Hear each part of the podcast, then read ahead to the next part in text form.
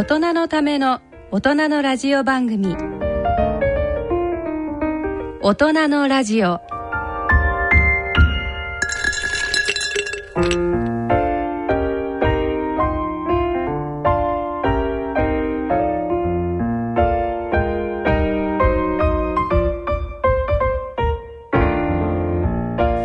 皆さんご機嫌いかがでしょうか？立川楽長です。ご機嫌いかがでしょうか？篠崎直子です。大人のラジオ第3土曜日のこの時間は笑いと健康をテーマにお送りしております。はい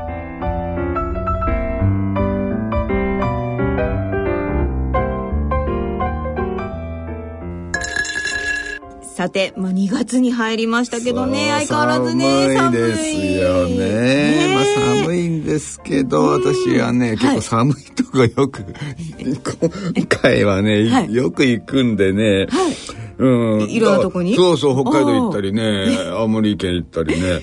でも行くと、あ寒いなと思うじゃないですか、はいはい、で東京戻ってくると暖かいなと思うんだけど、うん、まあものの15分ぐらいでやっぱり寒いんだとえそんなもんですね。でもじゃあやっぱりでも北海道とかね東北は寒さがきっと違いますよね。ですよ。この前旭川行ったんだけど旭川行って空港出たところに温度計が置いてあるんだけどマイナス8度でしたもん。マイナス8度？だって冷凍庫の中で暮らしてるようなもんじゃないんですか。そうですよね。い。や今日はあったかいねって言って0度なんですよそれでも、それでも冷蔵庫より低いんですよ。冷蔵庫だいたい4度だから。ちょっと耐えられない。耐えられない。ねでも行くと慣れちゃうのね。あ、こんな、こんなもんなんだってもね。そこにいるとね。いやね、八戸へ行ったんですよ、この前。はいはい。ね、青森。また寒いんだ、八戸も。寒そうですよね。でね、あのホテルがねちょっと町の中心から外れてたから町まで行って何か食べようと思ってね、でタクシー待ってたのね、はい、でホテルに聞いたら「いや前の道で拾ってくれ」って言うからね。うんと思ってね、うん、まあすぐ来るんだろうと思うでしょそこまでね。ホテルだもんね、ね、じゃあじゃあもうすぐ来るんだと思って。道で待ってたら全然来ないだって車が通んないんだもん。ええ来ないんですか？来ないんですよ。もうだって道は凍ってる。ガンガンに雪が降ってる。うん。車もめった来ない。本当にタクシー来るのかしらと思ったら全然来ないそんでしかもピャーっていう強風でね。でね、うん、面白いね。立ってたらね、うん、ズボンがと凍ってくるのが分かるの。ええどどうなんかだんだんねなんかズボンがバリバリになってくる ズボン。え嘘。なんか凍ってんじゃないの？これ。えー、動けないみたいな。そうそう、えー、嘘でしょ、えー、もうこのまんまね立ってるとね、うん、あのタクシー乗る前に死ぬかなと思って いやそんな中でだから、うん、だだホテルに戻ってね、はい、呼んでもらえばいいんだけど、こっちも意地じゃない、ここまで待ったんだからと思ってね。そこ意地張っちゃいます。そうそう変なとこで意地張るんです私は。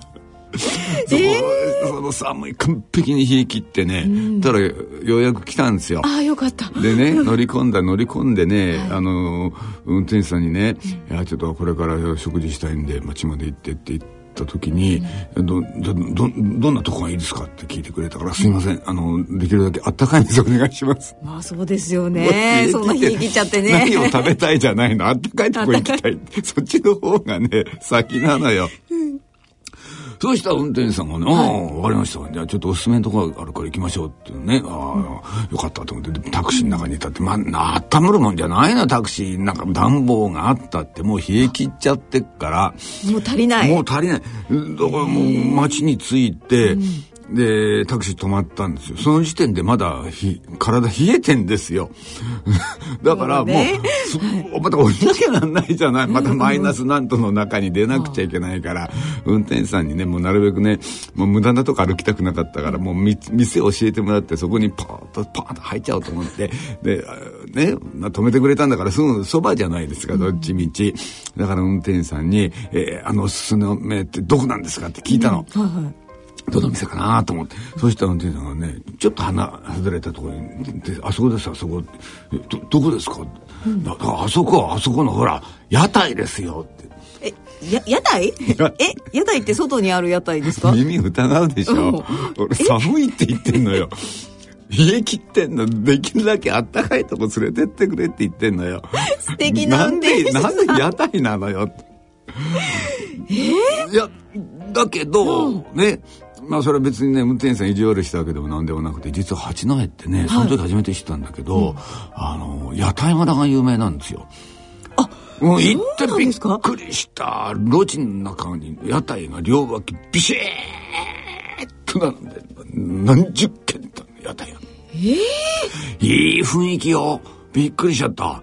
だからよく聞いたら八戸駅来て、その県外の人は、結構屋台行くんだってね。だから観光地になっちゃって。えー、いいの雰囲気。でね、で寒いと思うでしょ、はい、なんか囲ってんのよ。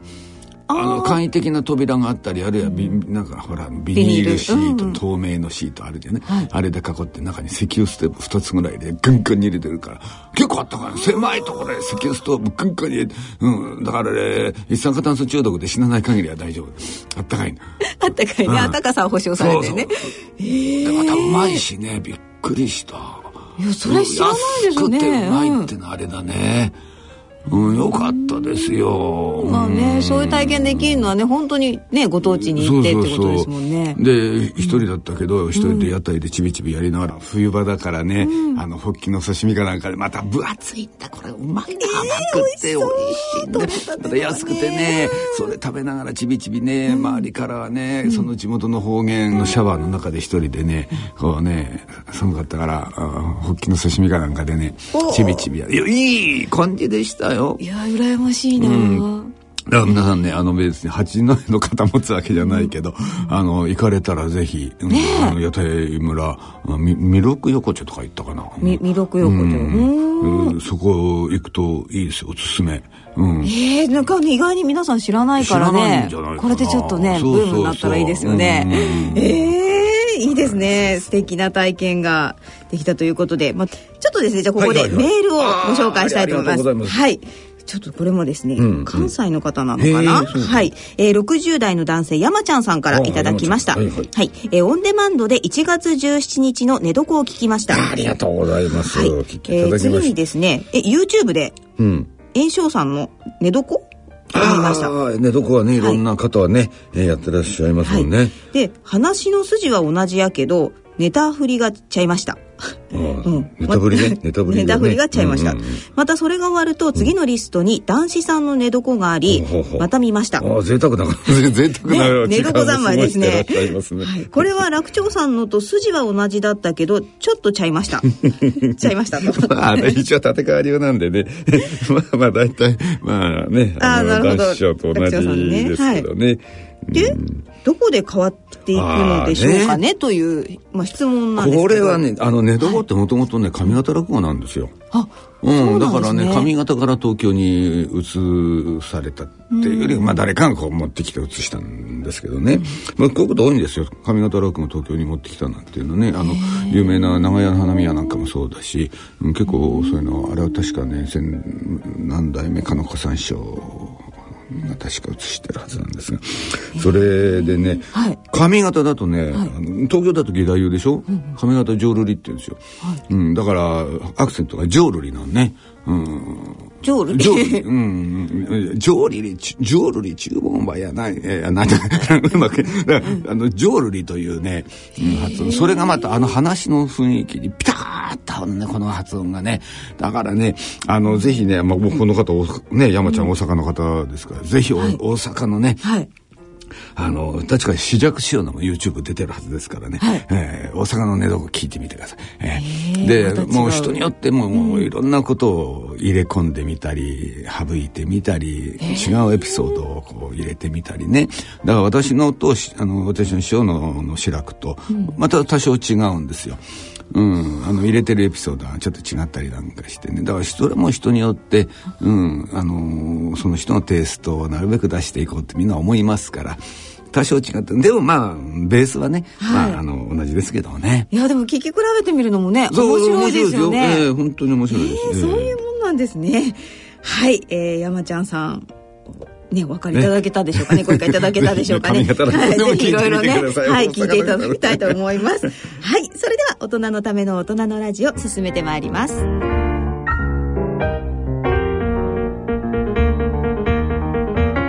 大人のための大人のラジオこの番組は野村証券ほか各社の提供でお送りします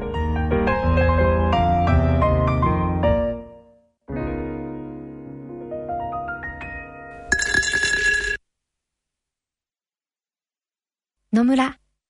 第二の人生に必要なのはお金だけじゃないから。ゆったりとした旅を楽しみたい。健康はもちろん若々しさもまだまだ保ちたい。住まいをもっと快適にしたり相続のこととかもしもの時のことも考えておきたい。セカンドライフのために知りたいことってたくさんありますよね。あなたのハッピーなセカンドライフのために。野村証券の本支店ではさまざまなスペシャリストを講師にお招きして野村のハッピーライフセミナーを開催しています。詳細はウェブで「野村のハッピーライフ」と検索してください。なお当セミナーではセミナーでご紹介する商品などの勧誘を行う場合があります。それの村に来て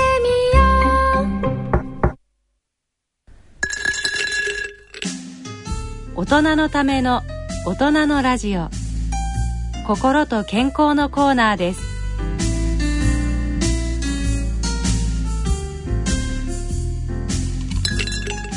大人のラジオ。ここからのこのコーナーでは立川楽長さん創作の健康落語をお聞きいただきます。えー、今回聞いていただくのは内緒のパーティー。ってこれね、はい、前にもね、うんうん、聞いていただいたんですよ、はい、糖尿病のね、ね。うん、あのものなんですけれども。またこれ、はい、少しねあの手直しをして、うん、えー、やりましたんでね、はい、えー、しかもこの前のあんまりね録音の状態良くなかったね。ちょっと聞いてみてね、今回は多分ねあの綺麗な録音で取れてると思うんで。はいそうですね。まあ、バッチリ取れてますね。あのどっちかというとこっち聞いてもらった方が嬉しいなみたいなそんなものなんですよ、えー、糖尿病の健康落語です。はい。で前よりもバージョンアップしてるということで。そうです、ね、どの辺が変わったのか楽しみですね、まあ、聞き比べない方がいいかもしれない はい楽しみに聞いてみましょう、は いはい、それでは立川楽長さん創作の健康落語内緒のパーティーをお聞きください。斉藤さんどうもおはようございます。おやおや脇田先生。どうおはようございます。どうですか斉藤さん。糖尿病で入院していただいてねもう1週間経ちますけどもね体調いかがですか？あ体調でございますか。いやそうでございますな。まあ入院をしてからというものはあんまり二日酔いはしなくなりましたな。いやそれ当たり前ですよあた。入院をしてからね二日酔いされちゃたまりませんがね。夜は寝られますか。はい寝られます。もう夕べなんざぐっすりと寝られましてな。ああそれはよろしゅうございます。あそうだ斎藤さん。それゆうべって言えばあとねゆうべ確かあのあとの病棟の看護室にねなんかお見えになってあのアルコール麺を随分たくさんお持ちになったんだそうですね。あれ一体どうしたんだろう？何に使ったんだろうって看護婦が噂をしてましたけどあとあのアルコール麺何を使ってあったんですか？あのアルコールの染みた綿のことでございますかい。いえ私あの綿からねギューッとアルコールをコップに絞りましてな。そこに、ウーロン茶割りまして寝覚め系をちょいとやらせていただきた寝酒ですか。はいおかげでゆうべはぐっすり寝られましてな。冗談じゃありませんよ斎藤さん。あれね消毒用のアルコールなんですよ。そうなんですよ。味がいまいちでございましてな。いやそういう問題じゃないんですよ。参っちゃったなと斎藤さんね。もう困ってるんですよ。いやあのねあなたねもう入院して1週間経ちますでしょう。ね。その間ね1600キロカロリーという食事制限やってもらってたんですがね。全然血糖値が下がってこないんですよ。おかしいな、普通下がんだけどな、どんどんしてかな。あのね、斉藤さん申し訳ないんですけど、今日からね、1400キロカロリーというね、まあ食事制限ちょっとね、厳しくさせていただきますから、頑張ってください。ね、あの、他の皆さん方もそうですよ。糖尿病というのはね、えー、カロリーを守るもうこれが一番大事ですから、えー、一つ頑張ってください。ね、じゃあ私のね朝の会心はこれで終わりますから。斉藤さん斉藤さん聞いてましたよ。なんですか今日から1400キロカロリーですか。大変ですね。お腹が空きますよ。おやおや牧野さん何でございますかな。今の私と脇田先生との話聞こえましたかな。それ聞こえますよ。と隣のベッドにいるんですから。いや気の毒ですな。お腹すきますよ斎藤さん。いやいや大丈夫でございます。私ねお腹空いても大丈夫なんでございますよ。いやそうやってね1400甘く見ちゃいけません。私もやったんですから。本当ですよ。もう死ぬかと思うぐらいお腹すくんですから。いや大丈夫でございます。私お腹が空いたなあと思ったらこのカロリーメイトを食べておりますかあそんなことしてんですかあなた。そりゃ血糖値が下がるわけないわ。しかしあたよくそんなものをこの病棟に持ち込めましたね。いやこの病棟はね糖尿病の専門病棟ですよ。とにかくこの病棟にねお菓子類を持ち込むことは空港に覚醒剤を持ち込むより難しいと言われてるんですから。よく持ち込みましたねあた。どうやって持ち込んだんですか？持ち込んだじゃないでございますよ。あのこの病棟にね斎藤という名前の看護師がおりますでしょあれ私の孫なんでございますわ。えー、ああこの病棟の斎藤さんああなたの孫だそうでございます。よくできた孫でございましてな。おじいちゃん糖尿病の食事療法なんてのお腹がすくんだからお腹がすいたらこれでも食べててちょうだいねとね。私の袖の下へそっと入れて。どんな看護師ですかそりゃ。いやしかしそれは強い味方があって羨ましいですね。何をおっしゃいますか。皆さんの分だってもらってあるんでございますよ。さあさあさあさあこれから分けますんでね。えー、原牧野さんどうぞ。ああのー、住山さんさえどうぞどうぞ。長谷川さんどうぞどうぞどうぞ、えー、皆さんの分もね、えー、もらってありますからね。いやいいんですよね。みんな同じ部屋にねいるわけじゃありませんか。こうやってみんなでもってカロリーメイトを食べる。これが本当のルームメイトでございますよ。あうまいことおっしゃいますな。ああこれはいいものが出回りましたな。いやこれでね、えー、楽させていただけますよ。いやそれだけじゃないんでございますよ。こっから先は内緒話でございますんでちょっ。住山さん長谷川さんちょっ。とお耳を拝借いたしましていや実はですな孫が申しますにはおじいちゃん糖尿病の食事療法なんてなこれ味気ないんだから食べたいもの何でもメモに書いて渡してちょうだい今夜差し入れするからねと言ってくれたんでございますがねしかしね私が一人だけで食べたいもん食べたんじゃ申し訳ないですよ。ねえこうやって同じ病気で戦う仲間いわば皆さん戦友みたいなもんでございますわ。どうですかな？皆さん方が食べたいものも一緒にメモを書いて孫に渡しますでどうです？今夜あたりみんなで。パーティーしませんか？パーティー？パーティーはいいですけどもね。え？ー、そそそんなことがあのできできるんですか？いくらなんでもねそれ看護師には違いないけど差し入れなんて無理でしょ斎藤さん。いや大丈夫でございます。ただ持ってくるんじゃないんでございますよ。闇ルートを使うでございます。何ですかその闇ルートというのは この病院は9時になると消灯になりますよ。辺りがもう真っ暗になりますでな。その闇に紛れて持ってくるんでございます。いやただ持ってくるんじゃございませんよ。ほらあの点滴を運ぶワゴンがございますでしょ。あのワゴンの真ん中に食べるものを置くんでございます。で、周りに点滴瓶を置くで、こう囲んで隠しましてな、上から白い布をかぶせるんでございます。で、点滴を運んでいるような格好をして、このワゴンをガラガラガラガラ病室まで運んでくる。絶対にバレないから大丈夫だとそう申し通りましてな。はあ考えましたねいやそれだったら絶対にバレませんよだけどね斎藤さんということはですよ私たちはその食べるものをこの点滴瓶を目の前に見ながら食べるということになりますね。なんかそれもなんか悲しくなりますね。何をおっしゃいます？牧野さんその点滴瓶の中にお酒が仕込んであるんじゃありませんか。お酒までいたらですよ。お酒がなかったらあなたねパーティーにならんじゃありませんかちゃんとねあらかじめ決まっとるんでございますよ。ブドウ糖の点滴瓶の中に純米吟醸が仕込んであるでございますよ。さあさあ斎藤さん。どうしました住山さん。大きな声で「いやそらなそら純米吟醸そら結構でございますなわしゃどっちかっちゅうとな冷たく冷えた生ビールジョッキでもってカーッといきたい方でございます。生ビールありませんか？生ビール。病棟でございますか？そんな大きな声もなそこにぬがりはございません。生ビールも持ってくると申しておりました。さあでございますか。あのどどうやって持ってくるんですか？あのあの樽かなんかいや。そんなことをしたらバレてしまいますんでな。いやそうじゃないんでございますよ。あの孫が言っておりますがな。あの皆さんあれなんて言いましたかな？あのほら一日のおしっこをためておく大きな袋ございますでしょ。よくあのベッドの脇にぶら下がっとったりなんかすえあ畜尿バッグああの畜尿バッグあの中に生ビールを詰めて持ってくると申しておりました。なんせあなた畜尿バッグの中に生ビールでございますからな。ちょいと見ただけじゃ見分けがつかないと。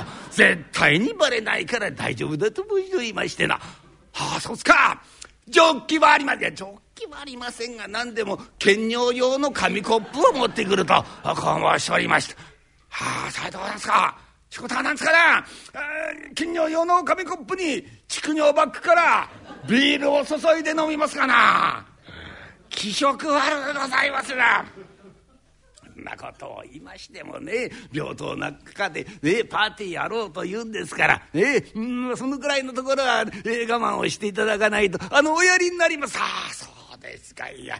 これはお話をした甲斐があったというもんでございますよ。えー、それじゃあね、えー、皆さん方が食べたいものをね、えー、メモいたしますでな。あしかしなんですな。私は最近ね糖尿病性の網膜症になりましてな。いや細かい字を書くのが苦手になりまして、えー、どなたか私の代わりに、えー、メモをしていただけるとありがはいはいはい私がやりました私が。いやいや大丈夫。何言ってんですか。私はねもともとねあの雑誌の記者なんですよ。ほや牧野さん雑誌の記者されてそうそうそうずっと私ねグルメ雑誌のレポーターやってたんですよ。ええしかしグルメ雑誌のレポート書くだって大変なことですよ一日ね8食食べるんですよ。ええそんなことを1年もやってるうちにブクブク太っちゃって気が付いたら糖尿病。医者に脅かされました。よあたこんなことやってちゃいけませんよ、えあと1食増えてごらんなさいよ。仕事を休まなくちゃならなくなりますよってんですよ。まあ考えたら無理ないですよ。それまで8食食べてたんですから1食増えてごらんなさいよ。9食になっちゃうんですから。あものが順にいっておりますな。あ職業病みたいなもんですね。あまあ、参っちゃいました。ええー、っとね、じゃあ皆さんにはね、食べたいものを伺っていきましょう。ね、えじゃあ、あのね、長谷川さん、分かったから行きましょう。ね、長谷川さん何が召し上がりたいんですか？よろしいんですか？よろしいんでございますか私食べたいものがあるんでございます。どうしても食べたい。大好物があるんでございます。はいはいはい。どうぞおっしゃってくださいよ。せっかくの機会ですから。え長谷川さんがあの食べたい大好物って何なんですか？私の大好物はでございますね。塩鮭と塩辛を梅干しであえたものが食べたい。気持ちの悪いことを言って。ななえ？塩鮭と塩辛を梅干しであえるんですか？はあなんかそれめちゃくちゃ塩辛くありませんか？私塩辛いもん大好きなんでございます。お前からずっと大好物で食べてたんでございますところがそのうちに糖尿病性の腎機能障害になってしまいまして減塩食になっちゃったんでございますよ今もう何を食べてもね物足りなくて一度でいいから思いっきり塩辛いものが食べたかったんでどうって書いてございます塩だけ塩辛いかむのははたはたはたはた興奮しない興奮しない書きます書きますはあ腎臓を悪くするわけだねからと。いや書きますちゃんと書きますからえー、長谷川さん、えー、塩鮭と塩辛を梅干しであえたものとねちゃんと書きましたからいいでしょうかねありがとうございますできればそこに醤油をかけていただきたい。およしなさいってんね、うん、聞いてるだけで恐ろしいねとね。じゃあ、住山さん、あと行きましょう。ね、え、あと何がよろしいんですか？わしですか？わしからどうしたってね、とんかつと願いたいですな、とんかつ。結構ですね。糖尿病で入院したらねまずお目にかかれませんよとんかつなんてのは。いやいやいや分かります分かります。ええー、っと住山さんとああそうだとんかつにはねロースとヒレがあるんですよ。どっちがいいんですか？ロースロース。とんかつはロースですわ。あ肉の周りに脂身がべっちゃーっとついやましやね。あの肉はいらんです。肉はあの脂身だけをとんかつに揚げたロースカツが食べたい。気持ちの悪いことを言ってなんえー、脂身だけをとんかつに揚げたロースカツですか？はあそれ毎日食べてたええ。大好物。糖尿病になるわけだなこれだああ書きます書きます。ええ住山さん。脂身だけをとんかつに揚げたロースカツ。こういうのロースカツって言っていいのかねしかしね。ああそうですか。えー、っとソースはあれですか？やっぱりとんかつソースじゃなんじゃありません。わしはそこに蜂蜜を塗って食べる。およしな採点聞いてるだけで恐ろしいねどんじゃああのそいつさんああたですよ。あなた何が食べたいんですか？私でございますいや私はもうねこれさえありゃ何もいらないという口でございますがな。あ一つだけお願いしたいものがございましてね。ほいほいほいおっしゃってください。ええ何ですか？そのお願いというのは。どうかその点滴瓶をお勘をしていただきたいんで。あ点滴瓶お勘しますか？聞いたことないねこれの。えー、いやいやそれはいいですけどねでも斉藤さんねあれですよあのブドウ糖の点滴瓶に純米金条入ってんでしょ？お返しちゃっていいんですか？人肌でお願いをした。えー、斉藤さん、えー、ブドウ糖の点滴瓶を人肌におかんをすると。じゃあ最後私牧野でございますがね。私はねこれ焼き鳥と願いたいですね。いやこれにはね訳があんでるんですよ。いやこのね病棟1階でしょ？ね私のねベッドの窓際ですよ。ここに窓があってこの向こう側が歩道になってるんですけどもね。最近この歩道に毎晩毎晩ね焼き鳥の屋台が出るんですよ。気になりますよ。もうどうかするとねこのね窓の隙間から匂いがプーンと漂ってくるんですよ。ゴアモンですよあれは。うわいい匂いだなと思って。カーテン開けますでしょ。そうすると目の前でパタパタパタパタパタパタね。目の前で焼き鳥焼いてるんですよ。焼き鳥焼いてる。あれまだ。あネギまだ。初だ。焼き鳥食べたい焼き鳥食べたい。あ食べたい。と手を出しますとね。私の手に串が当たるんですよ。あ焼き鳥焼き鳥焼き鳥だと思ってよく見ると私は体温計を握ってるんです。大根系だと思った時の情けない気持ちと言って。なんてわかります。かわかります。牧野さん。じゃあこうしよう。じゃありませんか？どうですか？今夜10時になりましたらね、えー、そこの窓の向こうの焼き鳥屋さんにね、えー、その窓を隙間からどんどんどんどん焼きたての焼き鳥を出前してもらおうじゃありませんか？どうです？皆さん。今夜焼きたてのね、ね、焼き鳥で、えー、一つ一杯やろうじゃありませんか？私も楽しみだからと。じゃあね、あの、メモ渡してください。はいはいはいはい。えー、じゃあこれをね、えー、そーっと孫に渡しますね。今夜10時になりましたら皆さん、パーティーしましょう。大変な相談が出来上がりました。さあ、その日の夜10時きっかり10分前のことでございますけれど、脇田先生、脇田先生。あ院長。あのー、なんか御用ですか？いやいやいや別に御用というそそういうもんじゃないんですよ。いやいや私も今帰ろうと思ってましたんでな。あお帰りにならじゃあご一緒いたしましょうね。うん、うん、あそうだ脇田先生ちょうどいい。あのね最近病院の脇にね焼き鳥屋さんの屋台が出ますでしょ。うあれが私気になっておりまして一度寄りたいと思ってたんですがどうです？いい機会ですから脇田先生、えー、今夜ちょっと二人で寄っていきませんか？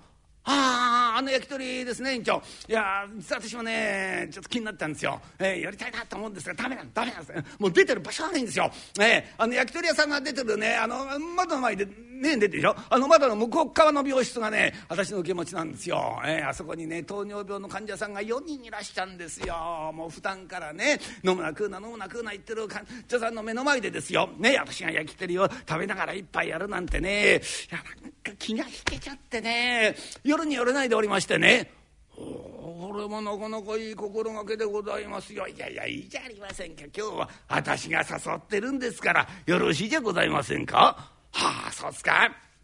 あ院長がそうおっしゃるなら今日はあのお供いたします。ああそうですか。これはよかった。行きましょう行きましょう。おやすさんあの二人ですよ。よろしくお願いしますよ。えよしよし。ええちょっと待ってさいね。今ねこれやってますからね。えー、これ全部やっちゃったらすぐかかります。からちょっと待ってさいね。親父さん随分たくさん焼き鳥焼いてますね。いや他にお客さんいないんですがね、えー、なんでこんなにいっぱい焼き鳥焼いてんですか？あこれですか？これねあの出前の分なんですよ。出前の分。それにしても随分焼いてますがこんなにたくさんの焼き鳥一体どこへ出前するんですか？どこってここの病室ですよ。病室に？脇田先生。この病室確かあなたの受け持ちの部屋だそうですよ院長。この中にね糖尿病の患者さん4人いらっしゃるんですよ。でどうなってるんですかね？あおやさんあのねあのこれ出前するないいんですけどねこの焼き鳥一体誰が食べるんですか？誰が食べって決まってんでしょう中の病人が食べるんですよ。面白い話があんだ旦那。今日10時になったらねこの中の病人がねパーティーやるんだよ。知らぬは主治医ばかりなりだってんだ。ね。ああ面白いね。考えてみたらこの病室の主治医ってのはバカな野郎だね。どんで面してんだろうね。いやそうあのねここの病室のバカな主治医ってこういう面してるんですけどね。えひょっとして何？あだまたこの病院の何？えあ関係者。関係者どころじゃありませんよさん。その間抜けな主治医ってのは私なんですよ。ね。でこちらにいらっしゃるのはこの病院の院長ですよ。あっまずいんだからいやなな中の患者にねもうくれぐれもね、まあ、病院の関係者には内緒にしてくれって言われてたんだ。今の話ちょっとねあの忘れていやそうはいけません。今聞いたばっかりなんですから忘れるわけにいかないですよいや。申し訳ありません院長、えー、私のね監督行き届きですよ。あのすぐにやめるようにねあの行ってきます。かちなさい秋田先生。だって何でしょう？中の患者さん方皆さんこの焼き鳥を楽しみにして待ってらっしゃるんでしょう？今更中止なんてなこれは気の毒ですよ。どうですか脇田先生、えー、中でパーティーやるんなら私たちも一緒に行きませんか？えー？私たちも一緒にパーティーやんですか。らいいじゃありませんか。私は近頃パーティーなどという楽しいこととはね。えとんとご無沙汰ですからな。どうです？せっかくパーティーやってんですから。ウイスキーでも差し入れしませんか？あいいのいいの。大丈夫大丈夫。あるあるある。あのねあの病人が寿司さ、うん、そう酒だったらねもう純米吟醸から生ビールから揃ってんの、うん、もうあのウイスキーもあんだよ、うん、だけどなんかぼやいてたよみんな、うん、せっかくウイスキーあんだけどね、えー、水と氷がないから、うん、もう水割りが作れないから残念だってね。みんなぼやいてた。そういいこと教えてくれましたおやすさん。じゃあ脇田先生水と氷を差し入れしましょう。そうですか？分かりました。じゃあこれからのコンビニに行きましてね。あの水と氷調達してきますから。そうですか。ご苦労さん。ああじゃあじゃちょっと待ってください先生。やっぱり水と氷の差し入れはやめておきましょう。どうしてです院長。だってね患者さんたちだけでねせっかくパーティーやるんですから水いらずでやらせましょう。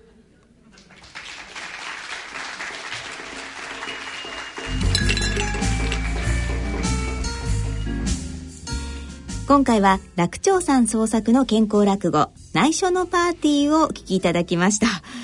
ねえ。ということでね、とんでもない入院患者でね、ね考えられないですね。ね本当ですよね。本当にこんな人いたら大変でしょうね、主治医はね。そうですよね、主治医さんはね。扱いされちゃうんだから、かわいそうな主治医、ね。ね、最後のオチが笑いましたが。ね実は私もですね、中学生の頃に、えー、ちょっとね、腎臓の検査で、そうはい、2週間ぐらい小児科に入院したことがあって、あ、そう。で、なんか腎臓病だと、れこそ本当に味のないご飯なんですよ。減塩食ね。減塩食で、ね、醤油も減塩醤油だしっていう。なので、もうね、それこそ内緒のパーティーじゃないけど。本当にね、あの、おっしゃいますよ、腎臓をやった方はね。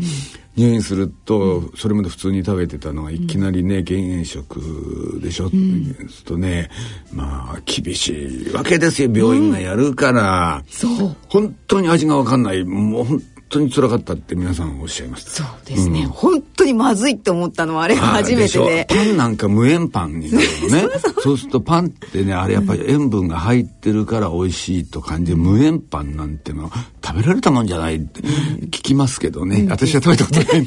やっぱりまずかった。もうでも私どんどん痩せてっちゃって、そしたら隣のベッドの親御さんが、ある日照り焼きチキンを差し入れで持ってきたんですよ。宝物みたいだねそうなっちゃうともうもうみんなでもううわ 味がする本当にもうパーティー状態で。ああ、そう。いやね、それ内緒で食べたんでしょもちろん、看護師さんには内緒で。急に照り焼きチキンだもんね。でもあの時の味は忘れられないですね、もう。ああ、でしょうね。砂漠でオアシ,、ね、オアシスにぶつかって、ようやく水が飲めたみたいなね。これは忘れらんないでしょう。だからすごいこの落語の、皆さんの気持ちがわかる。わかる。本当にわかる。でもね、入院中ってね、もう食べることしか楽しみないじゃないですか。だから食事って大きいですよ、入院中の。でね、もう病院によって随分違うんですね。どこがどうってね、言わないですけど、まるで温泉旅館並みのね、えー、ご飯が毎晩毎晩出てくるような病院もあれば、何これみたいなね、病院もあるの。うん。でね、はいはい、名が通ってる病院ならいい食事が出るってもんじゃないからね。あ、そういうわけじゃないですね。だってこれ入院してみなきゃわかんないし、入院する前にメニュー確かめてから入院する人はいないじゃん。いや、そのくらいやってもいいんじゃないかと思うんだけど。ね、ね、救急で運ばれちゃったらもうね、あれでしょ？選びようがないし。いや前ねどこの病院って言いませんけどね、はい、あの当直やったのね、で当直医は検食っていうのがあってあの検検査の検食事の検査ね、うん、何やるかっていうと、まあ、その日に出てくるその病院の夕ご飯を、まあ、当直医が食べると。まあ、弁当代わりね、ね、でもそれで、まあ、チェックするわけですよ。うんうんうんまあ、あボリュームがどうの味がどうのね、カロリーバランスがどうのって、まあ、そんなものは栄養士さんやってんだから、うん、まあ、カロリーバランスはね、まあ、どうのこうのいうことじゃないんだけどなんかチェックするんですよ一応。でねその時に出てきたメインがね、はい、鮭の缶詰。え？一応皿そう皿には載ってますけどもう明らかに缶詰よこれ。そこにちょっと大根おろしかなんかあってね。はい。な、玉木茶ってね、自分のことじゃないんだけど、ねそれしか楽しみがないわけですよ、一日。しかも、あれですよ、あの、内科の患者ばっかりじゃないでしょ。骨折した若い奴ら、ねそうですよね。バリバリの運動やってる奴が骨折して入って、ね腹減るまでいます。そ、そんなと、鮭、鮭缶詰メインの量数が。さすがにね、頭に書いちゃう。これじゃあんまり患者さんかわいそうでしょ。えー、書いちゃったって、そんな、覚えがありますけどもね。えー、じゃあ本当に病院によって違うんですね。全然違うね。ああ。だから本当にね、あの皆さんね、あの、入院する時はね、うん、食事のメニュー確認してね、朝昼晩のメニュー表一度ぐらいはね試食してから入院した方がいいかもしれない。いやでも楽しみね。他にないじゃないですか。ないですよ入院中ね。ねそういう知らなかった。それはもう本当にねお医者さんとか看護師さんしかねわからないことですよね。そんなにね皆さんねいろんな病院入院するわけじゃないしねしかも別にね、うん、えー、医者ったってそう検食ったってそれ、うん、えー、仕事で食べると思ってるからもううまくてもまずくても、うん、ねそんなに影響ないじゃないですか、うん、仕事だとも食べてるから、でも患者さんにしてみりゃねそういうわけじゃないし毎日のことでしょ。ねえ、なんか元気なくなっちゃう患者さんはね、いそういそうですよね。器だってそうよ、少しはね。なんか、おつな器に違うじゃないですか。なんか白いプラスチックの器に入ってんのと、ねちゃんとしたお鉢に入ってんの同じほうれん草だって違うじゃないですか。違う違う違う。考えろよと思いますよ、その検食なんか見ててもね。ですよね。やっぱり潤いがなくちゃね。うん。あ何を晩酌させろとまでは言わないけど。でもそうなってくるとねやっぱり内緒のパーティーが始まっちゃいそうですよね。一本ぐらい飲んでもいいと思わない、うん、ここだけの話だ。そんなに悪くならないよ一本ぐらい飲ませろよって思うでしょ。思いますよね。ねいいじゃない、医者の言うセリフじゃないけど、ね、そんなお医者さんがいたらいいですね。ね私が院長ならもうね缶ビール一本ずつ配っちゃう、ね、配っちゃう、うん、いいないいなその病院なら入院したいって皆さん思いますよ きっと。2本目は1本1万円です。ととんでもないじゃないですか商売始めちゃったりして。すごい商売始めちゃったりして。まあでもほどほどにね。そうそうですよ、ね、まあね。まあ飲ませないまでもね、うんうん少しでもやっぱり潤いながらね、うん、入院生活したいですもんね。病院の皆さん、考えてください。お願いします。はい、はい、お願いします。ということで、以上、健康落語のコーナーでした。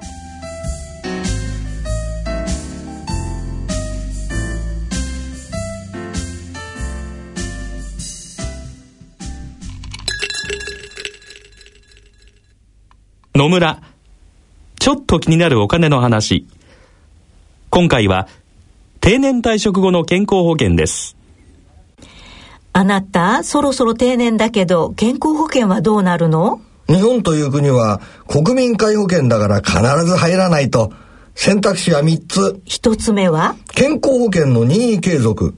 2年間だけ前の会社の憲法に加入することができるけど、退職日の翌日から20日以内に申請しないとダメなんだ。二つ目は？国民健康保険。三つ目は？子供や配偶者など家族の非扶養者になる。ああ、こりゃいいや。いっそお母さんの扶養家族になろうかな。そうですね。もともとあなたはうちではいらない。つまり、不要な人ですからね。お金に関するご相談は、お近くの野村証券へどうぞ。それ野村に来てみよう。大人のための大人のラジオ。今回の大人のラジオはいかがでしたでしょうか？いやとんでもない落語を聞いていただきましたけれどもどうか良い子の皆さんは真似をしないように。まあそうですね。ちょっとの楽しみはいいけどやりすぎないようにということで、ね、はい。ということでですねまた、えー、今月もございます。来たる3月10日火曜日ですね、はい、えー、東京都中央区にあります築地本願寺ブディストホールにて開催されます落語独演会第27回楽町築地独演会に抽選で5組10名の皆様にチケットをプレゼントさせていただきます。どうぞ皆さんね、はい、あの、お越しになってください。はい。えー、チケットご希望の方はですね、番組ホームページの番組宛てメール送信フォームからご応募いただくか、郵便の方は郵便番号105-8565ラジオ日経大人のラジオチケットプレゼント係宛てにお送りください。いずれも第27回独演会チケットプレゼント希望とお書き添えの上、えー、郵便番号と住所、氏名、電話などの連絡先、番組へのコメント等を書いてご応募ください。応募の締め切りは2月27日金曜日必着となります。またですね、番組内でコメントをご紹介させていただきました方には、チケットに加えて、楽長さん特製の手ぬぐいもプレゼントさせていただきますので、どしどしご応募ください。えよろしくお願いいたします。はい、はい、そしてゲストの方もいらっしゃるんですよね。今ね、はい、あのゲスト一人ずつね、来てもらうようにしててね、はい、うん今度はね、立川調べっていうね、弟弟子です私の、うん、すごい明るい芸風の講座ですからね、はい、ぜひあの楽しみにして来ていただければと思いますがね、はい。またねそれも楽しみですね。はい。ではそろそろお時間となりました。お相手は私篠崎直子と。立川楽長でした、えこの後は大人のラジオはお時間まで大人の音楽のコーナーをお送りします。それでは次回放送まで。さようなら